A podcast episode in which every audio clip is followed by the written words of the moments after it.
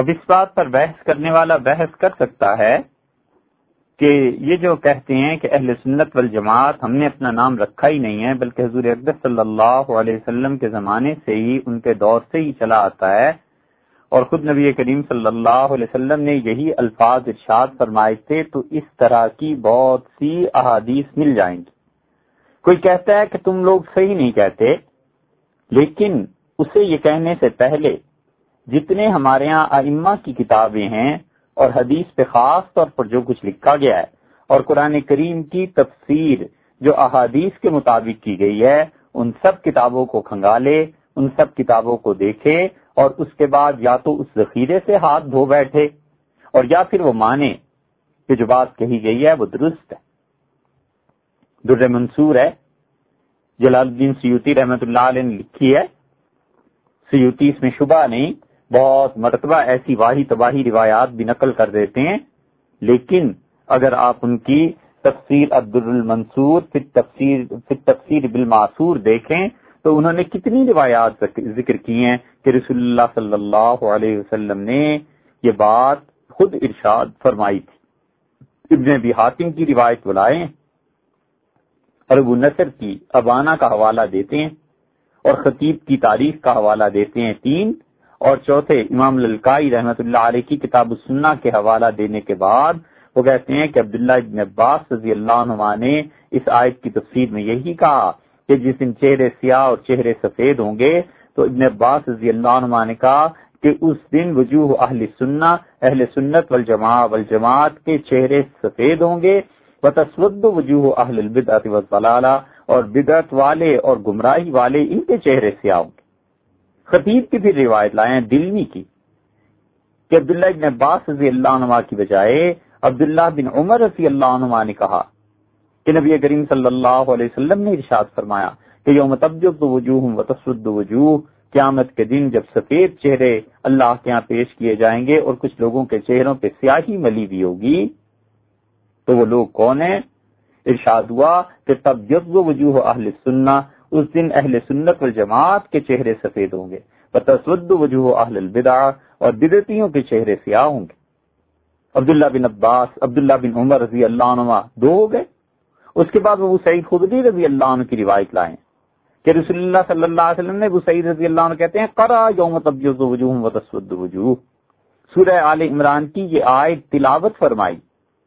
اور اس کے بعد فرمایا کہ تبیض وجوہ اہل الجماع و سنہ کہ دیکھو، سفید چہرے ہوں گے جو جماعت کے ساتھ چپکے رہے اور سنت پر عمل کرتے رہے، اور سیاہ چہرے ہوں گے جنہوں نے اس دین میں نئے نئے راستے نکالے اور اپنی خواہشات نفس کی پیروی کرتے رہے۔ یہ تیسرے صحابی رضی اللہ عنہ ہو گئے۔ چوتھے ابئی نکاب رضی اللہ عنہ۔ ان کی جتنی تفسیر انہوں نے کی ہے، اس سب کا آخر پہ آپ کو نچوڑ یہی ملے گا۔ پانچویں حضرت اکرما رضی اللہ عنہ۔ چوتھے چھٹے حضرت ابو امامہ رضی اللہ عنہ، کتنے صحابہ کرام رضی اللہ عنہم ہیں جن کی روایات وہ لائے ہیں اور ان میں جن کے سراحت کے ساتھ اہل سنت والجماعت کا لفظ آیا ہے، کچھ چیزیں آپ کو سنا دی اگر نہ باقی بھی جو ہیں جس میں سراہتن کے الفاظ نہیں آئے، لیکن وہاں پر کیا آیا ہے؟ وہاں پر یہ آیا ہے کہ یہ منافق ہوں گے جن کے چہرے سیاہ ہوں گے اور ایمان والے ہوں گے جن کے چہرے سفید ہوں گے۔ ان تفصیلات کے جواب پڑھیں گے تو خلاصہ وہی نکل آئے گا جو پہلے سے عرض کیا گیا کہ اہل سنت والجماعت کے متعلق رسول اللہ صلی اللہ علیہ وسلم نے انہی کا نام رکھا ہے، یہ کوئی فرقہ نہیں ہے، یہ کوئی طبقہ نہیں ہے۔ حضور اقدس صلی اللہ علیہ وسلم جس عقیدے کے ساتھ مبعوث کیے گئے تھے، وہی عقیدہ ان لوگوں کا تھا۔ آج بھی وہی عقیدہ ہے۔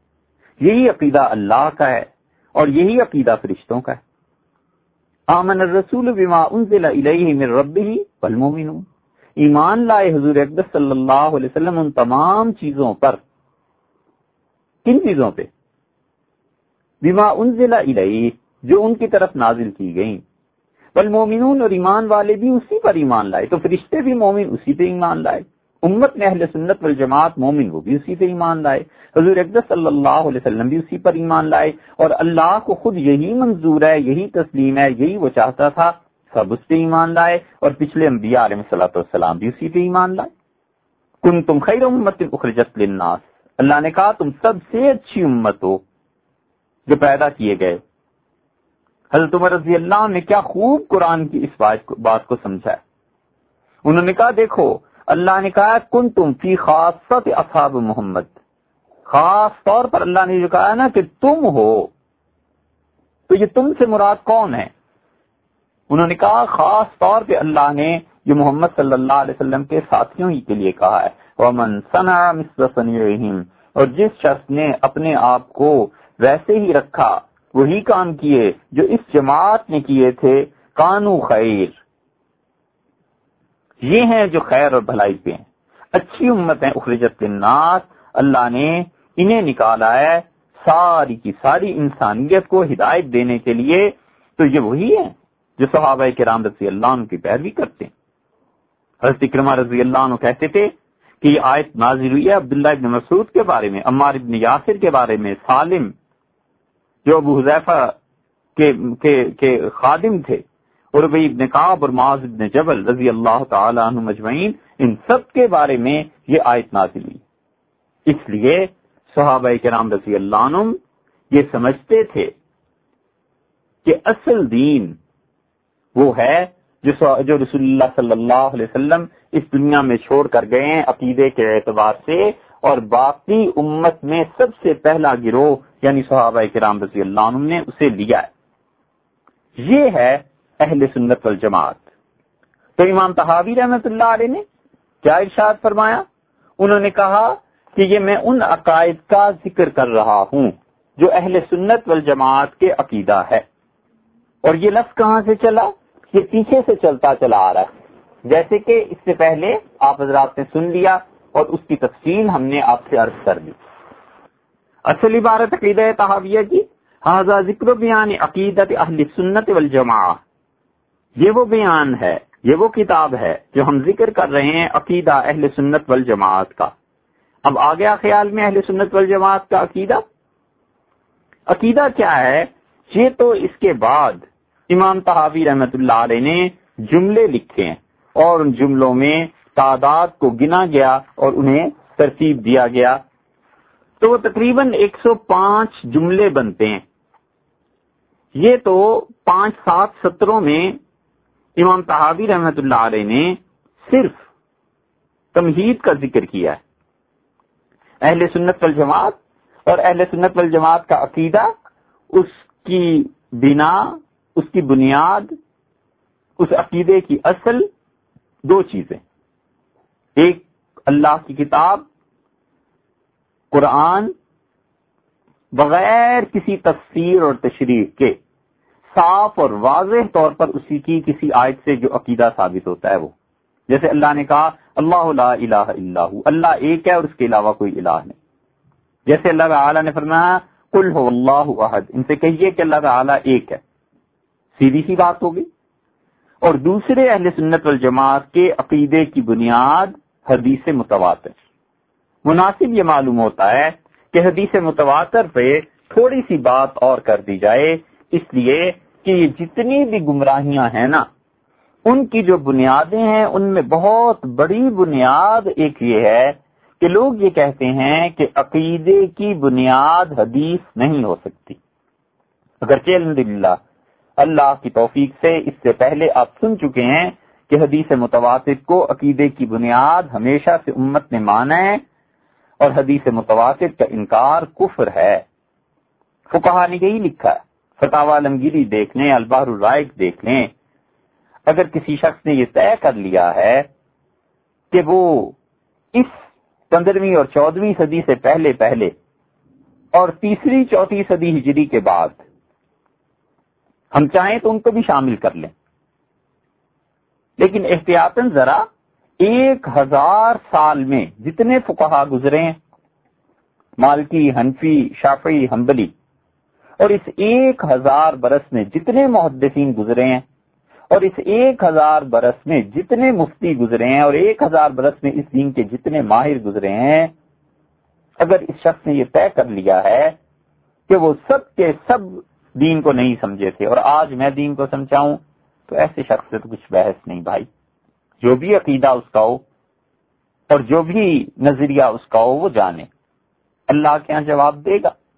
لیکن اگر کسی شخص نے یہ طے کیا ہو، جیسے کہ ہم نے طے کیا کہ یہ تیرہ سو سال امت گمراہی پہ نہیں رہی، اور اس ایک ہزار سال میں ایک سے ایک بڑا متقی انسان تھا، خدا سے ڈرنے والا تھا۔ ایسے بھی تھے جنہوں نے اپنی کتابوں میں لکھا یہ صاحب البحر رائق کو دیکھ لیں، شامی کو دیکھ لیں۔ انہوں نے لکھا، ہم نے خدا کی قسم کھائی ہے کہ ہم زندگی بھر کسی کا نام لے کے اسے کافر نہیں کہیں گے۔ کیونکہ کفر اتنی بڑی چیز ہے۔ اتنے ڈرتے تھے اللہ سے۔ اس کے باوجود انہوں نے لکھا کہ یہ یہ یہ یہ عقیدہ کفر ہے۔ انہوں نے صاف لکھا کہ اگر کوئی شخص قبر کے عذاب کو نہیں مانتا تو یہ کفر ہے۔ انہوں نے صاف لکھا کہ کوئی آدمی حضور اقدس صلی اللہ علیہ وسلم کی شفاعت کا انکار کرتا ہے تو یہ کفر ہے۔ یہ سب لوگ حدیث متواتر کے بارے میں یہی لکھتے ہیں۔ حدیث متواتر پھر سننا چاہیے اور اچھی طرح یاد رکھنا چاہیے کہ ہمارے نزدیک عقیدے کی ایک بنیاد ہے۔ اور اگر حدیث متواتر کا انکار کر دیا جائے تو اللہ کی پناہ مانگنی چاہیے۔ ایسے نہ ہو کہ انسان کفر میں چلا جائے۔ سب سے زیادہ اہم بات عقیدے ہی کی ہے۔ اور جتنا موضوع اہم ہو، اس کے لیے اتنی ہی دلیل کی ضرورت ہوتی ہے۔ اور عقیدہ اسلام کے اہم ترین ابواب میں سے ایک باب ہے۔ اس کے لیے اتنے ہی مضبوط دلائل کی بھی ضرورت ہے۔ اور عقائد کے بارے میں جب ہم احادیث کو بیان کریں گے انشاءاللہ، اور اللہ نے توفیق دی، تو عقیدے کے بارے میں جب احادیث آئیں گی تو کم سے کم محدثین جسے کہتے ہیں کہ حدیث عزیز کے درجے میں ہے، اتنی حدیث تو ہونی چاہیے۔ اور کوئی عقیدہ اگر خبر واحد سے بنے گا، تو اس کا منکر کافر نہیں ہوتا۔ قطعی عقائد کے لیے دلائل بھی قطعی طور پر چاہیے۔ اور اسلام کے بنیادی عقیدے صرف وہی ہیں جو قرآن کریم سے ثابت ہوتے ہیں، یا کوئی ایسی حدیث جو متواتر ہو۔ اور اگرچہ یہ تواتر الفاظ کا حضور اقدس صلی اللہ علیہ وسلم سے ثابت نہ ہو، لیکن اگر وہ تواتر مانوی ہے یا ان اقسام میں سے پایا جاتا ہے جو اب پھر ہم گنوا دیں گے، تو اس کا انکار کفر ہے۔ تواتر کے انکار کی اسلام میں قطن کوئی گنجائش نہیں۔ ملا علی قاری رحمت اللہ علیہ نے فکر اکبر کی شرح لکھی ہے۔ اب ایک آدمی کہے کہ ملا علی قاری کون ہوتے ہیں؟ تو یہ اس کی مرضی ہے بھائی مگر ہم سمجھتے ہیں کہ اسلاف پر اعتماد اٹھا دینا اور یہ سمجھنا کہ دین کو آج تک تو کوئی سمجھا ہی نہیں، میں ہی سمجھاؤں یہ ایک نئی گمراہی کا دروازہ کھولنا۔ یہ آج کل جتنے دین میں نئے نئے شاخسانے اور فتنے پیدا ہو رہے ہیں آپ ان سے پوچھیں، سیدنا مسیح علیہ السلاۃ والسلام کے متعلق بلا تکلف کہتے ہیں کہ عیسیٰ علیہ السلاۃ والسلام کا اپنے وقت میں انتقال ہو گیا اور قرب قیامت میں وہ نازل نہیں ہوں گے۔ اور ذرا نہیں سوچتے کہ یہ عقیدہ حدیث متواتر سے ثابت ہے۔ اور تواتر کے انکار کی اسلام میں کوئی گنجائش نہیں۔ ملا علی خاری رحمت اللہ علیہ نے فکر اکبر کی شرح میں لکھا ہے۔ کہتے ہیں کہ ان المعتبر فی العقائد هو الادلۃ الیقینیہ۔ کہ عقیدہ ثابت کرنے کے لیے ان دلائل کی ضرورت ہے جو دلائل یقین کی حد تک قطعی اور فیصلہ کن ہو اور حدیثیں اگر خبریں واحد ہوں گی اور صحیح ثابت بھی ہو جائیں، تو بھی انہیں ہم، ان ان سے ہمیں فائدہ یہ حاصل ہوا کہ گمان پیدا ہوتا ہے۔ مطلب یہ کہ خبر واحد اکا دکا کسی صحابی رضی اللہ عنہ کی روایت ہے، اسے خبر واحد کہتے ہیں نا ایک صحابی رضی اللہ عنہ کی یا آگے چل کے۔ ثابت بھی ہو جائے تو وہ احتمال کے درجے میں ہے، گمان کے درجے میں اور اگر ایک ہی مضمون بہت سی احادیث میں آ گیا ہے، کثرت سے صحابہ رضی اللہ عنہ نے روایت کی، کثرت سے تابعین، اتنے لوگوں نے روایت کی کہ اتنے لوگ جھوٹ پر جمع ہی نہیں ہو سکتے تھے۔ تو اس صورت میں یہ دلیل قطعی ٹھہرے گی۔ اس لیے متواتر حدیث وہ ہے۔ ملا علی قاری رحمت اللہ کی بات تو ختم ہوئی۔ ہم کچھ اس کی تشریح عرض کرتے ہیں کہ متواتر حدیث وہ ہے کہ سند کی ابتدا سے لے کر سند کے آخری آدمی تک ہر زمانے میں اتنے لوگ اس بات کو بیان کریں۔ صحابہ کرام رضی اللہ عنہ سے لے کر پھر تابعین، پھر تبا تابعین، پھر ان کے شاگرد، حتیٰ کہ ان کے شاگرد جب تک وہ لکھا نہیں گیا، ممکن ہے پہلے زمانے میں لکھ لیا گیا ہو، ممکن ہے دوسری نسل نے لکھا ہو، ممکن ہے تیسری نسل نے لکھا ہو اتنے لوگوں نے بیان کیا کہ وہ جھوٹ پر اتنے لوگ متفق نہیں ہو سکتے۔ اور پھر صنعت کی انتہا پر جو چیز حضور اقدس صلی اللہ علیہ وسلم بیان کر رہے ہیں، وہ یقینی ہو۔ یہ ہے حدیث متواتر۔ قرآن پاک بھی تواتر سے امت تک پہنچا ہے۔ قرآن کی ایک ایک آیت یقیناً حضور اقدس صلی اللہ علیہ وسلم پر نازل ہوئی۔ اس لیے کوئی شخص اب موجودہ قرآن کا انکار کرتا ہے۔ تو در حقیقت رسول اللہ صلی اللہ علیہ وسلم کی رسالتی کا منکر ہو جاتا ہے۔ نبی کریم صلی اللہ علیہ وسلم پر یہی قرآن نازل ہوا تھا جو امت کے ایک طبقے نے لیا، دوسرے طبقے کو دیا، دوسرے نے تیسرے طبقے کو دیا، تیسرے نے چوتھے طبقے کو دیا۔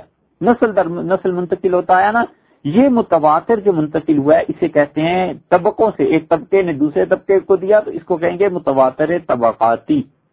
امت کے پہلے طبقے نے، پہلے گروہ نے دوسرے گروہ کو دیا، حتیٰ کہ ہم تک پہنچا ہے کوئی شک اور تردد کی گنجائش نہیں۔ جو اس میں شک کرتا ہے، وہ اسلام ہی میں شک کرتا ہے۔ اس لیے حضور اقدس صلی اللہ علیہ وسلم سے جو حدیثیں تواتر کے ساتھ منقول ہیں، ان کو جھٹلانا نبی کریم صلی اللہ علیہ وسلم کو جھٹلانا ہے۔ اس تواتر کی دو قسمیں ہیں۔ ایک ہے تواتر لفظی اور ایک ہے تواتر معنوی۔ یعنی وہ الفاظ ہی چلے آتے ہوں جو رسول اللہ صلی اللہ علیہ وسلم نے کہتے اس لفظ میں ہی کمی بیشی نہ ہوئی ہو۔ اسے کہتے ہیں تواتر لفظی۔ اور تواتر معنوی یعنی مجموعی طور پر ایک ہمیں چیز پتا چلتی ہے۔ جن لوگوں نے تواتر کا انکار کیا ہے کہ تواتر ہے ہی نہیں، جیسے ابن صلاح، جیسے حضرت علامہ سید سلیمان ندوی رحمت اللہ علیہ۔ ان حضرات نے، انہوں نے تواتر لفظی کا انکار کیا ہے کہ ایک دو کے علاوہ تواتر لفظی نہیں پایا جاتا۔ تواتر مانوی کا وہ بھی انکار نہیں کرتے اور وہ کیسے کر سکتے تھے؟ ابن صلاح رحمت اللہ علیہ تو اپنے زمانے میں حدیث کے امام تھے۔ اور حدیث میں ان کی اتنی خدمات ہیں کہ کوئی جاہل آدمی اس کا انکار کر سکتا ہے۔ اور پھر سید سلیمان ندوی رحمت اللہ علیہ جیسا آدمی اتنا فاضل تاریخ وہ لکھیں تو پتہ چلتا ہے تاریخ ہی پڑھتے رہیں۔ احادیث پر جب بحث کرتے ہیں تو آپ ان کے فن کی مہارت دیکھیے، جو کچھ انہوں نے سیرت طیبہ میں لکھا ہے۔ تفسیر تو ان کا اپنا میدان تھا۔ تصوف جب وہ گئے ہیں بیت ہونے اور اس کے بعد اللہ کا نام لے لے کے کس طرح انہوں نے مانچ کے رکھ دیا اپنے نفس کو اور اپنی ذات کو سب چیزیں اللہ نے ایسا علم دیا تھا کہ اس شخص کے علم جیسا ان کے معاصرین میں کوئی نہیں تھا۔ یہ الگ بات ہے کہ اللہ کی تقدیر پوری ہو کے رہتی ہے، تقسیم ہو گئی اور ہندوستان ٹکڑے ہو گیا دو اور پھر وہ کراچی آ گئے۔ اور لوگوں کو کیا پتا تھا کیسا ہیرا تھا جسے لوگ مٹی میں چھوڑا ہے تواتر کی جس قسم کا سید صاحب رحمت اللہ علیہ نے بھی کہا ہے کہ ایک دو کے علاوہ نہیں پائی جاتی، وہ تواتر لفظی ہے۔ تواتر مانوی پر خود سید صاحب رحمت اللہ علیہ نے لکھا ہے، ان کا مضمون پڑھنا چاہیے۔ معین الدین ندوی رحمت اللہ علیہ نے رسائل میں انہیں جمع کر دیا۔ یہ تواتر لفظی جو ہے نا، یہ احادیث تھوڑی ہیں۔ اور احادیث کے الفاظ اگر مختلف ہوں لیکن بات ایک ہی ہو تو اس میں سے کامن چیز جو حاصل ہوتی ہے، مشترک، اس کا تواتر ہم کہتے ہیں یہ ثابت اور قائم ہے۔ اور حدیث متواتر کے بکثرت موجود ہونے کی دلیل یہ بھی ہے کہ حدیث کی جو کتابیں اب دنیا میں پائی جاتی ہیں، جن مصنفین کی طرف کہا جاتا ہے کہ فلاں نے یہ کتاب لکھی ہے۔ یہ نسبت یقینی ہے۔ ایک آدمی کہتا ہے امام بخاری رحمت اللہ علیہ شخصیت گزری ہے، لیکن یہ صحیح بخاری جو تمہارے پاس ہے، یہ انہوں نے نہیں لکھی۔ بھلا بتاؤ، اس کی یہ بات مانی جا سکتی ہے۔ آج سے چھ سو سال پہلے کی بھی صحیح بخاری لکھی ہوئی دنیا میں مل جاتی ہے، وہ بھی یہی ہے جو آج ہمارے پاس ہے۔ ابو داود رحمت اللہ علیہ کی کتاب ہے سنن۔ ایک آدمی کہتا ہے جی سنن ٹھیک ہے، کتاب ہے، لیکن ابو داود نے نہیں لکھی۔ تو امت ایک ہزار سال سے جو پڑھتی پڑھاتی آئی ہے، اس کو ابو داود رحمت اللہ علیہ کی کتاب سمجھ کر اور لکھ کر اور کہہ کر کیا یہ سارا عرصہ جھوٹ نہیں گزرا؟ ایک ہی حدیث۔ امام بخاری اپنے اساتذہ سے روایت کریں۔ امام مسلم اپنے اساتذہ سے روایت کریں۔ امام نسائی اپنے اساتذہ سے روایت کریں۔ اس حدیث کو اتنے راوی مل جائیں، اتنے راوی مل جائیں کہ کچھ ان میں سے ہیں جو پہلی صدی کے، کچھ دوسری صدی کے، کچھ تیسری صدی کے، کچھ مصر کے، کچھ ایران کے کچھ افغانستان کے، کچھ سعودیہ کے، کچھ اردن کے، اور یہ سارے جن میں صدیوں کے فاصلے ہیں، ان کو کہنا کہ یہ سب مل کے جھوٹ بولتے رہے، یہ ناممکن بات ہے۔ جب ایسی حدیث ہر جگہ مل جائے اور اس میں شہروں کا بھی اختلاف ہو، زمانوں کا بھی اختلاف ہو، اور وہ سب ایک ہی بات کہہ رہے ہوں، تو یہ حدیث متواتر ہو گئی۔ اور اس قسم کی متواتر احادیث کثرت سے موجود ہیں۔ ہم ابھی عرض کرتے ہیں کہ وہ کہاں اس کی مثال ایک اور بھی دے دے حضور اکبر صلی اللہ علیہ وسلم نے فرمایا نا کہ ایک محل کی تعمیر ہوئی۔ اس حدیث کا خلاصہ یہ کہ دیکھنے والے نے دیکھا اور اس نے کہا کہ یہ محل تو بہت خوبصورت بنایا گیا ہے، لیکن اس میں ایک اینٹ کی جو جگہ چھوڑ دی گئی ہے، یہ کیوں؟ صلی اللہ علیہ وسلم نے فرمایا وہ جو آخری اینٹ اس محل میں لگنی تھی وہ میں تھا۔ اور نبوت کا محل تھا وہ، اور نبوت مجھ پہ ختم ہو گئی، وہ محل مکمل ہو گیا۔ یہ حدیث متواتر ہے۔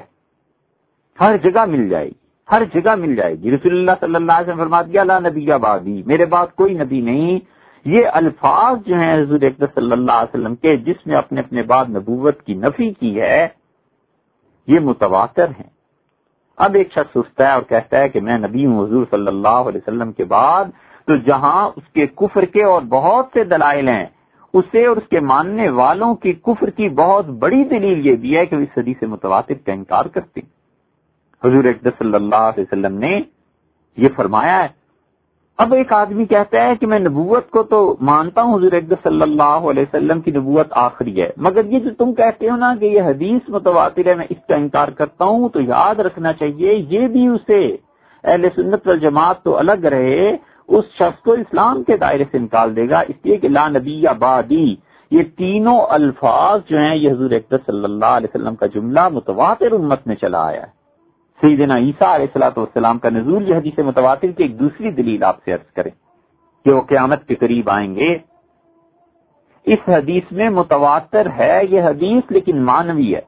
کوئی صحابی رضی اللہ عنہ کچھ لفظ کہتے ہیں، ایک دوسرے صحابی رضی اللہ عنہ کچھ الفاظ کہتے ہیں، تیسرے صحابی رضی اللہ عنہ کچھ الفاظ کہتے ہیں۔ لیکن سب اس بات پر متفق ہیں کہ سیدنا مسیح علیہ السلاۃ والسلام نے آنا ہے۔ اسی لیے حافظ ابن کثیر رحمت اللہ علیہ سات سو چوہتر ہجری میں ان کا انتقال ہوا۔ آج سے کوئی ساڑھے چھ سو سال پہلے، اور انہوں نے کہا کہ قد تواتر الحادیث ان رسول اللہ صلی اللہ علیہ وسلم انہو اخبر بنزول عیسیٰ علیہ السلام قبل یوم القیامہ۔ اور احادیث متواتر ہو گئی ہیں اس بات پر کہ رسول اللہ صلی اللہ علیہ وسلم نے ہمیں خبر دی کہ قیامت سے پہلے سیدنا مسیح علیہ السلام آئیں گے امامن وہ اپنے زمانے کے امام ہوں گے عادل عدل کرنے والے ہوں گے حکمن صحیح معنی میں انصاف کرنے والے اور اللہ کی مخلوق کے درمیان انصاف سے حکومت کرنے والا وہ شخص وہ ہستی ہوگی۔ اب وہ لفظ کیا لائے ابن کثیر رحمت اللہ علیہ؟ وہ کہتے ہیں احادیث اس بارے میں متواتر ہیں۔ آپ ان کی تفسیر اٹھا کر دیکھ لیں، وہاں یہ مل جائے گا۔ بہت سے لوگوں نے لکھا ہے یہ۔ نبراس عقیدے کی مشہور کتاب ہے، اس کی شرح میں دیکھ لیجیے۔ وہ کہتے ہیں کہ ان حیات عیسیٰ ثابت احادیث المتواترہ۔ سیدنا مسیح علیہ صلاۃ والسلام کا آسمانوں پر زندہ ہونا، یہ متواتر احادیث سے ثابت ہے۔ حافظ ابن حجر اسکلانی رحمت اللہ علیہ کو دیکھ لیجیے۔ اسکلانی رحمت اللہ علیہ کہتے ہیں کہ حدیث کے ماننے والوں اور تفسیر کے ماننے والوں کا اس پر اتفاق ہے کہ رفا بے بد نہیں حین حضرت عیسیٰ علیہ السلط والسلام اپنے جسم مبارک سمیت زندہ اٹھائے گئے اور قیامت کے قرب میں وہ نازل ہوں گے۔ صحیح مسلم کی شرح دیکھ لیں وہاں بھی یہی آیا۔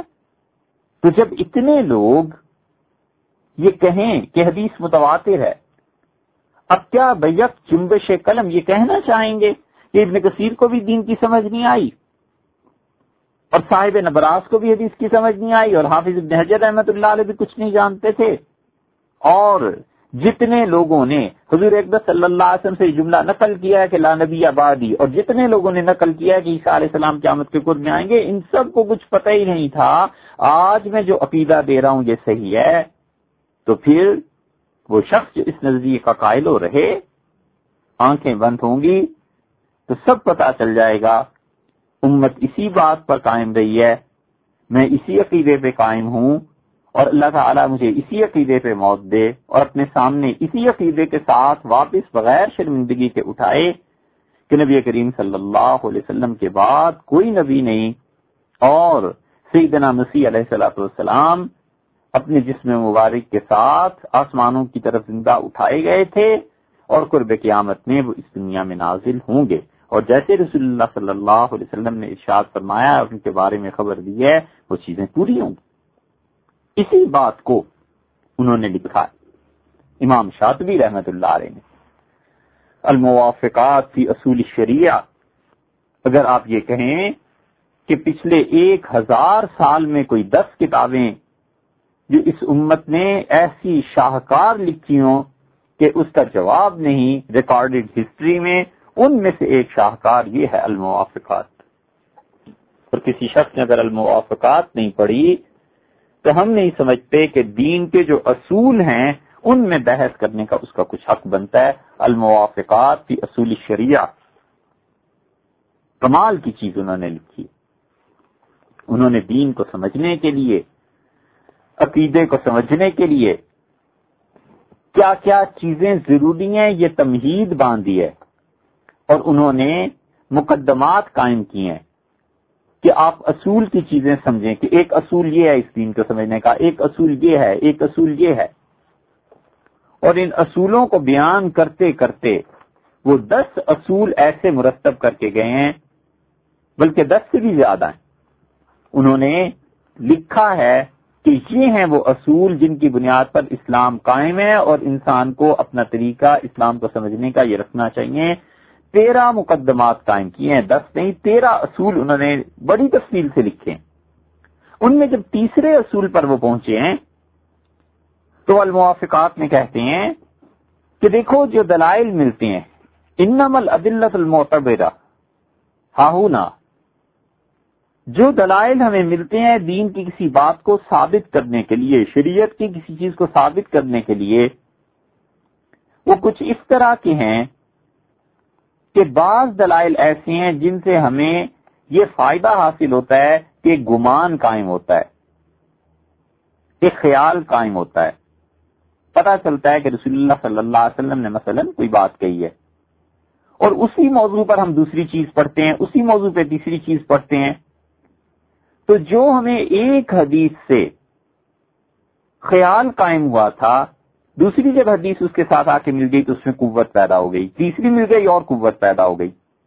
وہ کہتے ہیں جب بہت سے ایسے دلائل مل جائیں تو اکیلے ایک دلیل سے جو گمان پیدا ہوا تھا، اب آہستہ آہستہ آہستہ آہستہ ہوتے ہوتے وہ گمان یقین میں بدل جاتا ہے۔ تو جب یقین انسان کو کسی چیز پر ہو جائے تو کہتے ہیں یہ ہے تواتر مانوی اور پھر کہتے ہیں کہ کل علم بشجاعت علی رضی اللہ عنہ۔ اس سے ہمیں ایسا یقین حاصل ہوتا ہے جیسے سیدنا علی رضی اللہ عنہ کے بہادر ہونے کا یقین اور جیسے حاتم تائی کے سخی ہونے کا یقین، کیونکہ اتنی کثرت سے اتنی روایات ملتی ہیں کہ کوئی شخص اس کا انکار نہیں کر سکتا۔ وہ منہاظ طریق سب وجوب القواعد الخمس۔ اور یہی وہ طریقہ ہے جس سے اسلام کے پانچ بنیادی ستونوں کا یقین ہمیں حاصل ہے۔ نماز، زکوٰۃ، حج، روزہ۔ اور اسی طرح کلمہ شہادت۔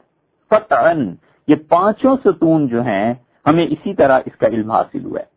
مثلا، ہمیں زکوٰۃ کا علم حاصل ہوا۔ اتنا پتا ہے کہ رسول اللہ صلی اللہ علیہ وسلم نے زکوٰۃ کا حکم دیا ہے۔ اس پہ متواتر احادیث مل جائیں گی۔ اب زکوٰۃ کی فردر ڈیٹیلز کیا ہیں؟ کتنے سونے پہ زکات آئے گی، کتنی چاندی پہ زکات آئے گی؟ خواتین جو گھروں میں زیور استعمال کرتی ہیں، عام طور پہ گندے کنگن پہنے رکھتی ہیں، کیا اس استعمالی زیور پر زکوٰۃ آئے گی یا نہیں آئے گی؟ امام ونیفر رحمۃ اللہ علیہ مثلا کہتے ہیں آئے گی۔ امام شافی رحمۃ اللہ علیہ کہتے ہیں کوئی زکوٰۃ نہیں ہے، اس لیے کہ روز کے استعمال میں ہے۔ تو یہ جو مائنر ڈیٹیلز ہیں، ان کو چھوڑ کر اصولی بحث کرنا کہ زکوٰۃ اسلام میں ہے یا نہیں ہے۔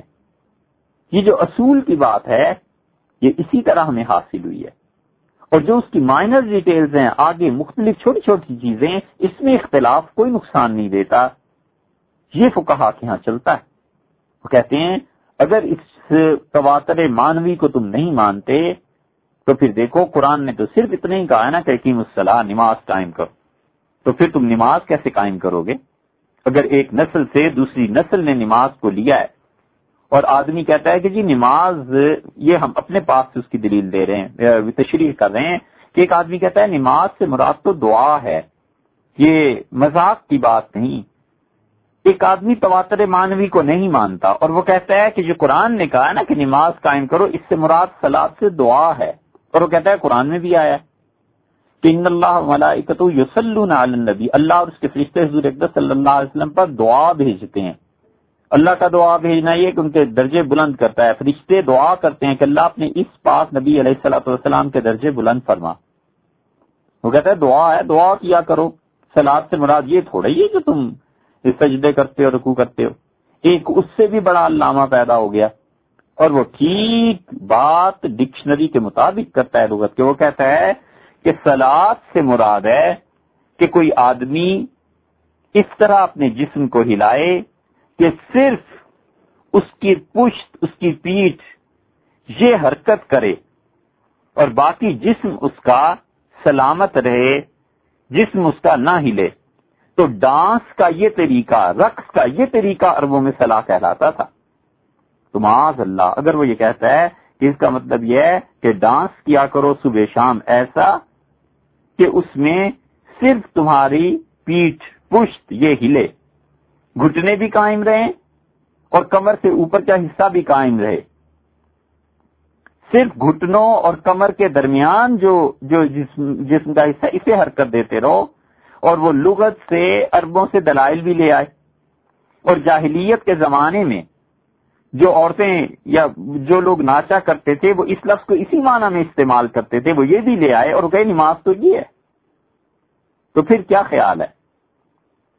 تواتر کے انکار سے اگر اٹھ کر انسان ادھر چلا جائے اور کہ تواتر مانوی کوئی چیز نہیں ہے اور نماز یہ ہے، تو پھر اس دین کا کیا بنے گا؟ بچوں کا کھلونا بن جائے گا دین۔ اور کیا حاصل ہوا اس سے؟ اس لیے امام شاطبی رحمت اللہ نے جو کہا ہے، کمال کی بات کہی ہے۔ انہوں نے کہا علم اسی طرح ہوتا ہے، جو دلائل معتبر ہیں، وہ اس قسم کے ہیں کہ علیحدہ علیحدہ علیحدہ علیحدہ اگر آپ دیکھیں تو آپ کو ایک ایک خبر حاصل ہوتی ہے۔ اور جب کسی مسئلے پر متفق ہو جائیں تو اس مسئلے میں آپ کو یقین پیدا ہو جاتا ہے۔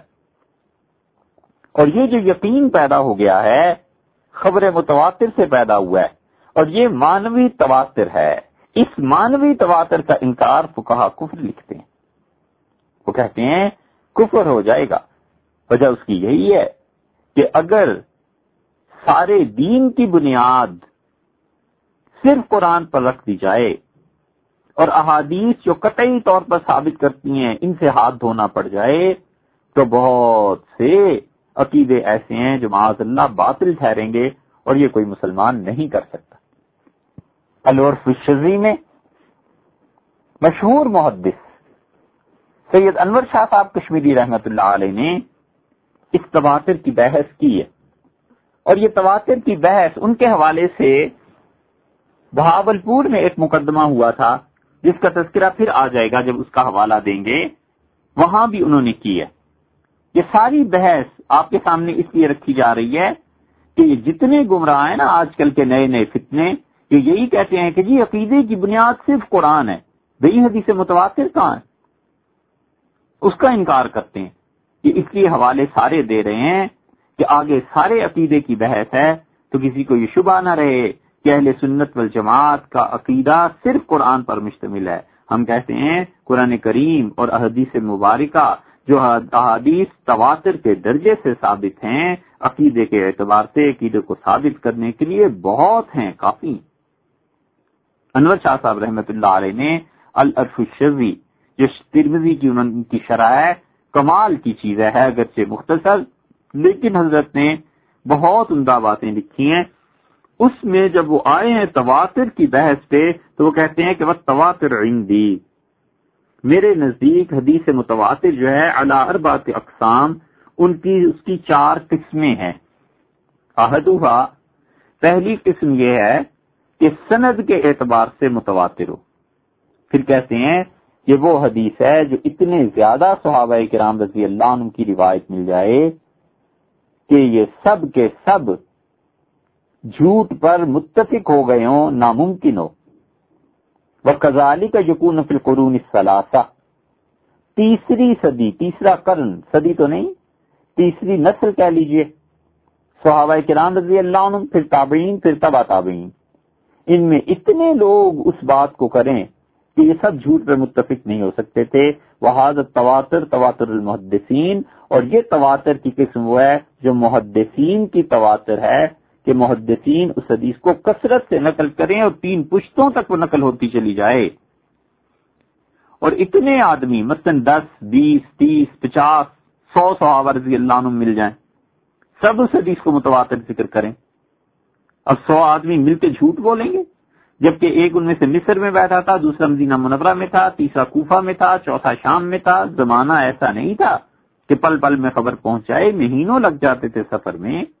اور صحابہ رضی اللہ عنہ تو معاذ اللہ ایسے لوگ ہی نہیں تھے، انہیں پتا ہی نہیں تھا۔ حضرت رضی اللہ عنہ کہتے تھے، ہمیں پتا بھی نہیں تھا کہ جھوٹ کہتے کسے اتنے پاک لوگ تھے۔ انہیں کہا، ہمیں نہیں معلوم تھا کہ جھوٹ کسے کہتے ہیں۔ اب بھی اکا دکا کی مثال دیکھنی ہو نا اکا دکا۔ تو یہ بعض لڑکیاں ہوتی ہیں بہت معصوم، بھولی بھالی۔ اپنے اسکول کالج میں پڑھا، کسی جگہ بھی پڑھا۔ اور رشتہ ہو جائے بے جوڑ۔ اور رشتہ ہو جائے ایسی جگہ جو ان کے درجے کے لوگ نہیں ہوتے۔ تو یہ شریف، معصوم بیچاری جب وہاں جاتی ہے اور لڑائیاں، جھگڑے تومتیں یہ چیزیں دیکھتی ہے تو وہ سوچتی ہے کہ آج تک زندگی میں بائیس برس ہو گئے، بیس برس ہو گئے، ہم نے تو یہ چیزیں کبھی نہیں دیکھی تھی پہلی زندگی میں۔ وہ کیا چیز ہوتی ہے؟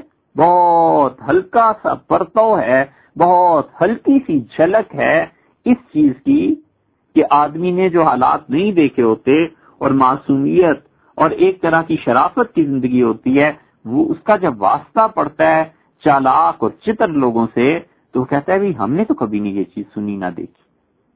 یہ ہے حضرت انس رضی اللہ عنہ کی روایت۔ وہ کہتے ہیں کہ ہمیں تو پتا بھی نہیں سبھی جھوٹ کیا ہوتا ہے۔ پہلی قسم بیان کی، انور شاہ صاحب رحمت اللہ علیہ نے۔ دوسری قسم وہ کہتے ہیں وسانی تواتر طبقہ وہ یاخذ طبقتن ان طبقتن بلا اسنادن وہ یہ ہے کہ ایک طبقہ دوسرے طبقے سے کوئی چیز لے لیتا ہے۔ اور اس کی سند کوئی نہیں ہوتی۔ بل قرآن اور یہ جو قرآن ہے نا متواتر بحاظت تواتر، یہ اسی طرح ثابت ہے۔ اس کی تشریح دیکھیے، مثلا ایک آدمی کہتا ہے کہ پندرہویں پارے کی پہلی آیت ہے، سبحان الزی اسراب ابدی یہ حضور اقدس صلی اللہ علیہ وسلم پہ نازل نہیں ہوئی۔ دوسرا کہتا ہے، ہوئی ہے؟ وہ کہتا ہے، مجھے پورے حدیث میں کوئی ایک صحابی رضی اللہ عنہ بتاؤ جو اس بات کی گواہی دیتا ہو کہ رسول اللہ صلی اللہ علیہ وسلم پر نازل ہوئی ہے میرے سامنے۔ اور آپ حدیث کی ساری کتابیں اٹھا کے دیکھ لیں۔ قرآن کی سینکڑوں نہیں، ہزاروں آیتیں ایسی ہیں، ہزاروں آیتیں ایسی ہیں جن کے بارے میں کوئی ثبوت نہیں ہے کہ حضور اقدس صلی اللہ علیہ وسلم پر یہ نازل ہوئی ہیں۔ صرف ایک ہی ثبوت ہے اور وہ ہے یہ تواتر کہ ایک طبقے نے دوسرے طبقے سے قرآن کو لیا۔ نہ قرآن کی ہر ہر آیت پر اگر بحث کرنے بیٹھ جائیں تو شاید قرآن کا چھٹا حصہ بھی، چھٹا حصہ تو کیا دسواں حصہ بھی ثابت نہ ہو سکے کہ یہ رسول اللہ صلی اللہ علیہ وسلم پہ اسی طرح نازل ہوا ہے۔ دوسرا کہتا ہے، میں مانتا ہی نہیں ہوں۔ میں کہتا ہوں، سارا قرآن اللہ نے بھیجا ہے سوائے اس پندرہویں پارے کی پہلی آیت کے۔ ایک آدمی اٹھتا ہے، کہتا ہے کہ پورا قرآن اللہ نے حضور صلی اللہ علیہ وسلم بھی نازل کیا ہے بلا شبہ۔ لیکن یہ جو صورت ہے نا لاف قریش، اس کی دوسری آیت یہ نازل نہیں ہوئی تھی، یہ تو بعد میں لوگوں نے اپنے پاس سے بنا لی۔ اور وہ چیلنج کرتا ہے کہ اسے ثابت کر کے دکھاؤ۔ کون ثابت کر سکتا ہے بھائی؟ آپ جب اسے کہیں کہ ایک طبقے نے، وہ کہتا تواتر کو میں نہیں مانتا۔ عقیدے کے لیے تو قرآن بس ہونا چاہیے۔ قرآن سے ثابت کرو۔ تو خود قرآن کو قرآن سے ثابت کرنا کون سا آسان رہے گا کہ ایک آیت کو ثابت کرے گا؟ اسی لیے حضرت رحمت اللہ علیہ فرماتے ہیں کہ دوسرا تباتر ہوتا ہے جو طبقہ، ایک طبقہ، ایک گروپ، ایک گروہ، ایک نسل دوسری نسل سے لیتی ہے اور اس کو کہتے ہیں طبقاتی تواتر۔ اور یہ فکاہا کا تواتر ہے۔ پہلا محدثین کا، دوسرا فکاہا کا۔ تیسرا وہ کہتے ہیں کہ تعامل ہے، عمل ہے۔ پہلے زمانے میں لوگوں نے اتنا عمل کیا کہ دوسری نسل نے ان سے لیا، دوسری سے تیسری نے لیا۔ یہ تیسرا تعامل جو ہے جو متواتر چلا آتا ہے، وہ کہتے ہیں یہ تواتر تعامل ہے۔ پہلا صنعت کا، دوسرا طبقے کا، تیسرا تعامل جو ہے، یہ تواتر جو ہے، وہ تعامل کا عمل کا۔ مثلا، اب دیکھیں، نماز ہے۔ حضرت نے بھی مثال دی۔ حضرت فرماتے ہیں کہ رسول اللہ صلی اللہ علیہ وسلم سے رقو کے وقت رفع یدین کرنا اور اس کو نہ کرنا، یہ دونوں ایسے ہیں۔ کرنا اور نہ کرنا۔ جو ایک طبقے نے دوسرے طبقے سے لیا ہے، دوسرے نے تیسرے سے لیا ہے۔ اہل مدینہ نے دیکھا ہے کہ حضور اقدر صلی اللہ علیہ وسلم کے بعد صحابہ رضی اللہ عنہ رفع یدین کیا یا نہیں کیا؟ کیا تھا؟ وہ کرتے رہے۔ عبداللہ ابن مسعود رضی اللہ عنہ نہیں کیا۔ اہل کوفہ نے دیکھا ابن مسعود رضی اللہ عنہ کو۔ انہوں نے تو بتایا، رسول اللہ صلی اللہ علیہ وسلم رفع یدین چھوڑ دیا تھا۔ تو رفع یدین دونوں ہاتھ اٹھانا نماز میں ایک طبقے نے دوسرے طبقے سے لیا ہے، ایک گروہ نے دوسرے گروہ سے، ایک نسل نے دوسری نسل سے اس کو حضرت نام دیتے ہیں تواتر تعامل، عمل۔ دوسرے اور تیسرے میں فرق یہ ہے کہ دوسرے میں قرآن کریم کی مثال آ گئی، عقائد کی مثال آ گئی، تیسرے میں عمل کا عمل کی مثال آ گئی، یہ تقریباً ایک ہی چیز بن جاتی۔ اور چوتھا، یا پھر دونوں کو اگر آپ ایک رکھتے ہیں، تواتر عمل کو اور تواتر طبقہ کو اگر آپ ایک رکھیں تو پھر یہ تیسرا بن جائے گا۔ مگر حضرت نے لکھا ہے کہ چوتھا تواتر ایسا ہے کہ بہت سی احادیث آپ کو ملتی ہیں جس میں سے ایک کوئی کامن چیز حاصل ہو جاتی ہے، مشترکہ چیز نکل آتی ہے۔ جیسے رسول اللہ صلی اللہ علیہ وسلم کے معجزات کے بہت سے ایسے ہیں۔ انکانت احادن، کہ اگرچہ وہ ایک ایک صحابی رضی اللہ عنہ کی روایت سے ہیں، لیکن اس سے ہمیں مجموعی طور پر پتہ چلتا ہے کہ معجزہ کوئی چیز تھی۔ تو یہ جو تیس، تینوں پہلی چیزیں ہیں نا یعنی صحابہ رضی اللہ عنہ کے تواتر اور اور تعبین اور تبا تعبین اس کا انکار۔ اور ایک طبقے نے دوسرے طبقے کو جو کچھ دین دیا ہے، اس کا انکار۔ اور جو عمل کا انکار ہے، ان تینوں کا انکار حضرت فرماتے ہیں کفر ہے۔ وہ امر رابع اور چوتھے کا بھی انکار کفر ہے۔ لیکن اگر کوئی آدمی اس میں سے کسی عقیدے پر جا کر رد پڑتی ہے تو کفر ہے، عقیدے پہ رد نہیں پڑتی تو کفر نہیں۔ مثلاً ایک آدمی کہتا ہے، سرے سے معجزہ ہے ہی نہیں، تو یہ کفر ہے، کیونکہ وہ تواتر کو جھٹلا رہا ہے۔ اور ایک کہتا ہے، معجزہ یقیناً ہے، لیکن رسول اللہ صلی اللہ علیہ وسلم کا یہ معجزہ ثابت نہیں ہے۔ ایک آدمی یہ کہتا ہے کہ نبی کریم صلی اللہ علیہ وسلم نے فلاں کو زندہ کر دیا تھا، قبر پہ گئے اور وہ مردہ جو تھا قبر سے نکل آیا۔ دوسرا کہتا ہے، رسول اللہ صلی اللہ علیہ وسلم معجزے ثابت ہے میں معجزے کو مانتا ہوں، لیکن یہ معجزہ قبر پہ زندہ کرنے والا میں نہیں مانتا، یہ تو کہیں نہیں آیا۔ کوئی کفر نہیں ہے۔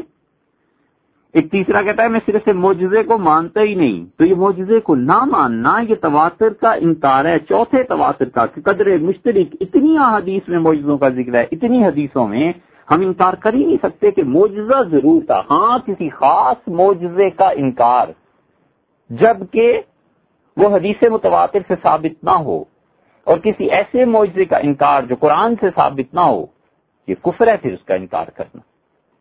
یہ چار قسمیں تواتر کی انور شاہ صاحب رحمۃ اللہ علیہ نے لکھی ہیں۔ اور خلاصہ اس کا وہی ہے جو پہلے بھی عرض کر چکے۔ اس لیے اتنا زور اس پر دے رہے ہیں کہ معلوم ہونا چاہیے، اہل علم میں بھی یہ بات آ جانی چاہیے کہ ہمارے ہاں جن لوگوں نے صرف اور صرف قرآن کریم کے متعلق کہا ہے عقیدہ اس سے ثابت ہوتا ہے، اس کے علاوہ کسی چیز سے نہیں۔ وہ بہت بڑی غلط فہمی میں مبتلا ہے، یا تو علم اتنا تھوڑا ہے، اور اگر علم ہے اور پھر جان بوجھ کے انکار ہے، تو پھر ان لوگوں کو اپنے عقیدے پہ دوبارہ نظر ثانی کرنی چاہیے۔ حضرت شاہ ولی اللہ رحمت اللہ علیہ، ان کا حوالہ بھی دے دیں۔ یہ تو پچھلوں کے حوالے ہو گئے نا۔ حضرت کی حجت اللہ البالغہ دیکھ لیجیے۔ حجت اللہ میں حضرت شاہ صاحب رحمت اللہ علیہ نے بحث کی ہے۔ اور وہ کہتے ہیں کہ دیکھو انطلق الامہ منہ شرع علی وجہین۔ باب باندھا ہے کہ کیفیت و تلق الامت شرع من النبی صلی اللہ علیہ وسلم۔ امت نے رسول اللہ صلی اللہ علیہ وسلم سے شریعت کو کیسے حاصل کیا؟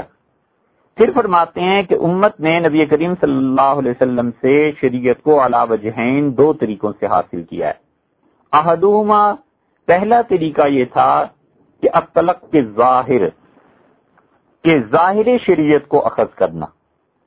یعنی امت کا پہلا طبقہ، حضور اقدس صلی اللہ علیہ وسلم سے انہوں نے شریعت کو لیا، پھر دوسرے طبقے سے تیسرے نے، پھر تیسرے سے چوتھے نے، اور یہ نقل ہوتا چلا گیا۔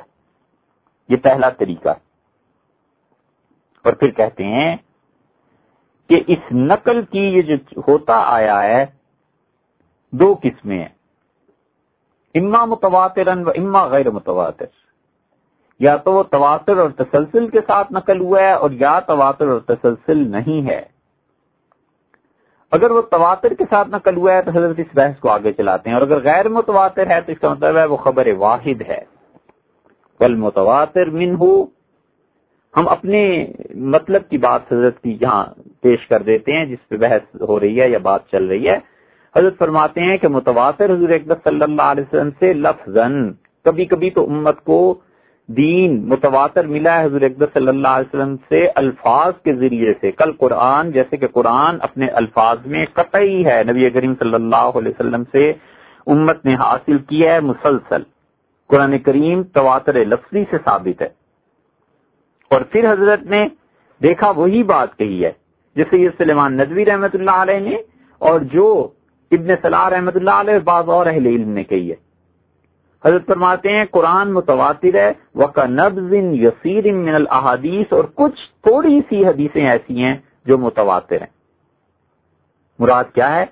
وہی جو سید سید سلیمان ندوی رحمت اللہ علیہ کی مراد ہے۔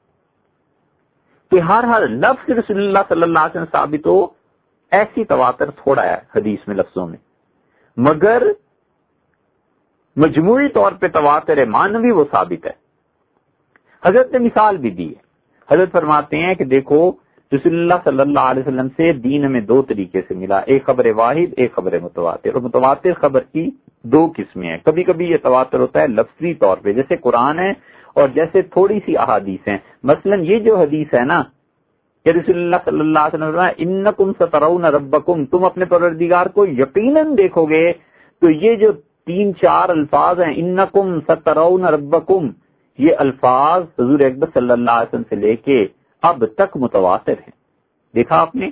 شاہ صاحب رحمت اللہ علیہ اسی بات کے قائل ہیں، لیکن وہ کہتے ہیں کہ تواتر لفظی تھوڑا ہے۔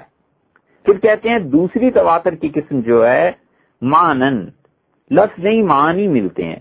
تکثیر من احکام تہارا جیسے پاکیزگی کے بہت سے تہارت کے احکامات، نماز، زکوٰۃ سوم روزہ، حج بجو خرید و فروخت، نکاح، والغزوات اور جہاد کی مختلف چیزیں۔ مما لم یختلف فی فرقت من فرق الاسلام اور اسلام میں مسلمانوں کا کوئی بھی طبقہ ایسا نہیں ہے جو اس تواتر کا انکار کرتا ہو۔ تو اس کا مطلب کیا ہوا کہ جو اس تواتر کا انکار کرے وہ اسلام کے ان فرقوں میں رہے گا ہی نہیں۔ یہ حضرت شاہ ولی اللہ رحمۃ اللہ علیہ کی عبارت ہے۔ اور وہ کہتے ہیں کہ کبھی تواتر لفظی ہوتا ہے، کبھی تواتر مانوی ہوتا ہے۔ اور اسلام کو ماننے والے جتنے فرقے ہیں، کسی فرقے نے تواتر مانوی کا انکار نہیں کیا۔ اور اگر تواتر لفظی دیکھنا ہو، تو کچھ احادیث کی مثالیں دی تھی اس میں سے ایک شاہ صاحب نے اضافہ کر دیا کہ انکم سترون ربکم، تم ان قریب اپنے رب کو دیکھو گے یعنی قیامت میں۔ اس طرح جیسے چاند کو دیکھتے ہو، چاند کو دیکھتے وقت تم آپس میں بھیڑ نہیں کرتے، کوئی مجمع نہیں لگتا۔ ساری، سارے سارے علاقے کو چاند والے، دیکھنے والے دیکھتے ہیں، آسمان پہ ہوتا ہے۔ تو ایسے ہی تم اللہ تعالیٰ کو دیکھو گے۔ یہ تواتر ہے۔ حضرت فرماتے ہیں یہ الفاظ متواتر ہیں۔ اور متواتر احادیث اگر دیکھنی ہو تو امام سیوتی رحمت اللہ علیہ نے الازہار المتناثرہ فی الاخبار المتواترہ میں ایک سو بارہ احادیث یا ایک سو سے زیادہ احادیث جمع کر دی ہیں، جو سب کی سب انہوں نے لکھا ہے کہ حضور اکبر صلی اللہ علیہ وسلم سے متواتر ثابت ہیں۔ لیکن پڑھے کون؟ علم کون حاصل کرے؟ مسئلہ تو یہ ہے۔ ہمیں تو اگر پکی پکائی مل جائے تو کہتے ہیں اب توڑ کے منہ میں بھی ڈال دو۔ اور چبانا ہے اس کو، بس یہ ایک مشکل رہ گئی ہے۔ اگر نہ بس چلے تو یہ بھی کام کوئی اور ہی کر دے۔ تو پڑھا ہو، تو جب پتا ہو کہ یہ لوگ کتنی محنت کر کے گئے اور عقیدے کی بنیاد کیسی باندھ کر گئے پھر وہ بات آئی جو پہلے عرض کی تھی کہ شرح فکر اکبر کی جو ملا علی قاری رحمت اللہ نے لکھی ہے۔ ملا علی قاری رحمت اللہ کے انتقال ہوا ہے دس سو چودہ ہجری میں۔ آج سے تقریباً سوا چار سو سال پہلے۔ دس سو چودہ اور چودہ سو اٹھائیس۔ سوا سو سال سے بھی کم بنا۔ ملا علی قاری رحمت اللہ علیہ نے فکر اکبر کی شرح کے آخر پہ جا کر لکھا ہے ایک جگہ۔ بحث کے دوران وہ کہتے ہیں وکیل محیط اور محیط بھی یہ ہے۔ اس سے مراد محیط برہانی ہے۔ اب وہ چھپ گئی ہے۔ کیونکہ محیط نام سے ایک اور کتاب محیط سرخسی بھی ہے۔ امام سرخسی رحمت اللہ نے محیط کبیر لکھی ہے اور محیط کبیر بھی چھپ گئی ہے۔ وہ کوئی سینتیس جلدوں میں چھپی ہے اور محیط برہانی بارہ پندرہ جلدوں میں اب چھپ گئی وہ کہتے ہیں کہ محیط میں مفتیوں نے فکہ نے یہ فتویٰ دیا ہے کہ من انکر الاخبار المتواتر فی شریعہ کہ اگر شریعت کی کسی چیز میں کوئی کوئی بات ثابت ہے متواتر احادیث سے اور انسان اس کا انکار کرے تو یہ کفر ہے۔ اب شریعہ کی قید انہوں نے اس لیے لگائی ہے کہ ایک آدمی حاتم تائی کی سخاوت کا انکار کرتا ہے تو کرے۔ وہ کوئی شریعت کا مسئلہ تھوڑا ہی ہے۔ نہیں مانتا، کہتا ہے حاتم تائی سرے سے تھا ہی کوئی نہیں۔ چلو، چھٹی ہوئی۔ بے شک کرے، اس اس کا شریعت سے کیا تعلق ہے؟ اس لیے انہوں نے کہا ہے کہ شریعت میں جب کوئی چیز ثابت ہو، اخبار متواترہ سے متواتر احادیث سے، تو اس کا انکار کفر ہے۔ جیسے کہ لبس الحریر، ریشم کپڑے کا پہننا، ریشمی کپڑے کا مرد کو منع فرمایا رسول اللہ صلی اللہ علیہ وسلم نے۔ اور اب کوئی شخص انکار کرے کہ ریشمی کپڑے کا پہننا نبی کریم صلی اللہ علیہ وسلم نے منع ہی نہیں فرمایا، تو یہ کفر ہے۔ حضور اکبر صلی اللہ علیہ وسلم نے سونا پہننے سے منع فرمایا ہے نا؟ جھوٹوں کے ہاتھ میں سونے کی انگوٹیاں دیکھا کیجیے آپ۔ ایک آدمی کہتا ہے سونا پہننا منع آئے ہی نہیں، تو وہ حدیث متواتر کا انکار کرتا ہے۔ اور ملا علی قاری رحمت اللہ علیہ کہتے ہیں، من ان کر اصل الوطر جو آدمی کہتا ہے، سرے سے وطر کی نماز ہے ہی نہیں۔ یہ الگ بحث ہے، سنت ہے، واجب ہے، پڑھے، نہ پڑھے، الگ بحث۔ ایک کہتا ہے سرے سے وطر ہے ہی نہیں شاہ کی نماز میں۔ وہ اصل الابوہیا اور ایک آدمی ہے جو قربانی کا انکار کرتا ہے اور کہتا ہے سرے سے شریعت میں یہ ہے ہی نہیں۔ تو یہ وطر اور قربانی، یہ ثابت ہیں حدیث متواتر سے۔ تو وہ کہتے ہیں کفر یہ کفر ہو جائے گا۔ ایک آدمی کہتا ہے کہ دمبے کی قربانی، دوسرا کہتا ہے بکرے کی۔ ایک کہتا ہے، گائے میں سات حصے ڈالو دوسرا کہتا ہے، نہیں، پانچ ڈالو۔ تیسرا کہتا ہے، میں پوری گائے۔ ان اختلافات نہیں ایک آدمی اٹھتا ہے کہتا ہے سرے سے قربانی شریعت میں نہیں ہے۔ تم اللہ علی قاری رحمت اللہ علیہ کہتے ہیں کہ یاد رکھو، محیط رحمت اللہ علیہ نے، انہوں نے جو لکھی ہے، انہوں نے جو قید لگائی ہے کہ شریعت میں اس کا انکار کفر ہے، تو اسی وجہ سے کہ جیسے کوئی آدمی حاتم تائی کے سخاوت کا انکار کرے اور سیدنا علی رضی اللہ عنہ کی شجاعت کا انکار کرے، تو اس سے کفر لازم نہیں آئے گا۔ پھر تمہیں جاننا چاہیے کہ انہو اراد اب تواتر ہونا استواتر المانوی لفظی کہ تواتر سے مراد تواتر مانوی ہے، لفظی نہیں، یہ بحث بھی گزر چکی۔ کیونکہ ریشمی لباس کا مرد کے لیے پہننا حرام ہونا یہ ثابت ہی نہیں ہے، اور وطر اور قربانی کا انکار یہ ثابت ہی نہیں ہے، کسی دور میں کسی نے انکار نہیں کیا۔ اور پھر رسول اللہ صلی اللہ علیہ وسلم سے جتنی احادیث ہیں، ان کے جو درجات ہیں، میں نے نخبہ ایک کتاب ہے، اس کا نام ہے۔ کہتے ہیں، میں نے وہاں پر یہ بحث کی ہے کہ یا تو رسول اللہ صلی اللہ علیہ وسلم سے جتنی احادیث ہمیں پہنچی ہیں، وہ متواتر ہیں، اور متواتر اس کو کہتے ہیں، اس کی تعریف ڈیفینیشن متواتر یہ ہے کہ ما رواہ جماعت، اتنی بڑی ایک جماعت آدمیوں، مردوں، عورتوں کی اس بات کی روایت کرے کہ آدمی کو تصور بھی نہ ہو کہ یہ سب لوگ مل کر جھوٹ بولیں گے۔ فمن انکر کفر اور جو کوئی انسان ایسی روایات کا انکار کرتا ہے، وہ کفر کرتا ہے۔ یا پھر رسول اللہ صلی اللہ علیہ وسلم کی احادیث مشہور کے درجے میں۔ اور یہ وہ روایات ہیں جو ایک صحابی، ایک تابعی، ایک ایک آدمی کر کے دوسرے سے نقل کرتا ہے رضی اللہ عنہ۔ اور پھر اس کے بعد کسی زمانے میں پہنچ کے یہ احادیث بہت سے لوگوں نے اپنی کتابوں میں لکھ دی یا بیان کر دی۔ تو جو کوئی آدمی ان احادیث کا انکار کرے، جو شروع میں تو ایک ایک صحابی رضی اللہ عنہ راوی ہیں، لیکن آگے پہنچ کے بہت لوگ ہو گئے، اتنے ہو گئے کہ وہ سب جھوٹ پہ جمع نہیں ہو سکتے تھے۔ تو میں کہتا ہوں کہ اس کا انکار بھی کفر ہے۔ عیسا ابن ابان، وہ آدمی اس کا انکار کرتا تھا۔ اور پھر آگے تفصیل سے جو بات انہوں نے کیا ہے، وہ کہتے ہیں خبر واحد ہے۔ اور خبر واحد، اس کا انکار کفر نہیں ہے۔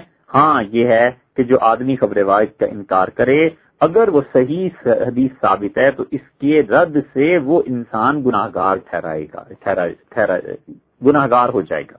گناہ گار ٹھہرایا جائے گا۔ یہ فکر اکبر میں، اس کی شرح میں ملا علی قاری رحمت اللہ علیہ نے لکھا ہے، یہ احناف ہی نہیں سب کے نزدیک عقیدے کی بنیاد بن جاتی۔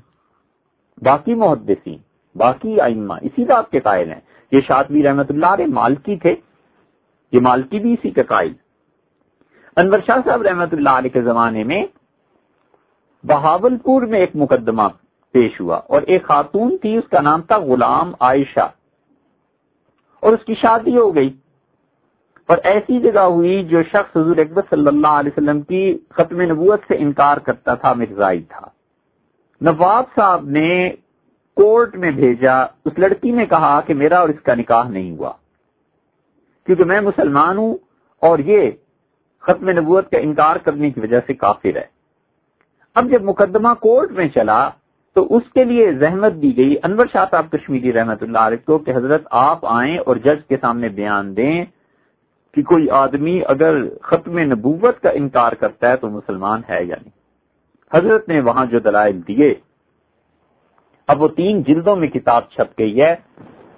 مقدمہ مرزائیہ بہاول پور انیس سو چھبیس سے انیس سو پینتیس تک کی رداد ہے۔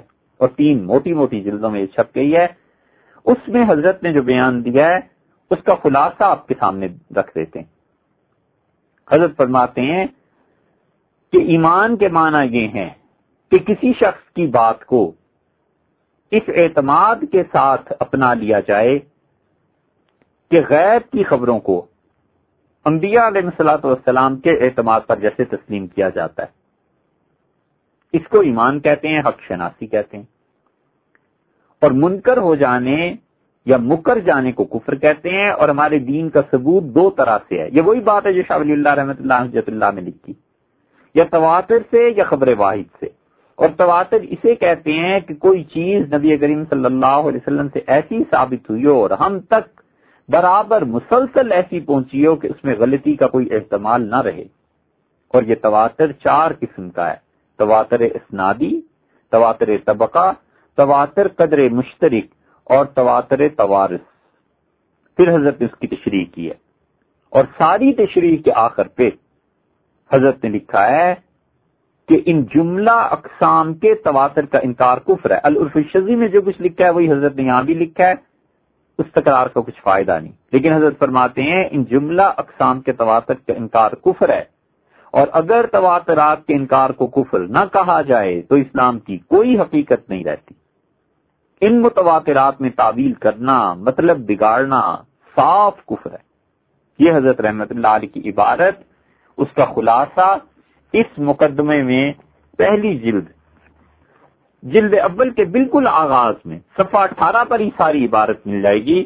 حضرت نے اس پر بڑا زور دے کر کہا ہے کہ حضور اقدس صلی اللہ علیہ وسلم سے جو چیزیں متواتر ثابت ہیں، اس کا انکار نہیں کیا جا سکتا۔ تو اس ساری بحث کو آپ کے سامنے اس لیے رکھا ہے کہ پھر سے ایک مرتبہ اچھی طرح یہ بات سمجھ لینی چاہیے۔ کہ اہل سنت والجماعت کے عقیدے کی بنیادیں دو ہیں، ایک قرآن کریم اور ایک حدیث متواتر، اور حدیث متواتر کی تشریح آپ کے سامنے پیش کرتے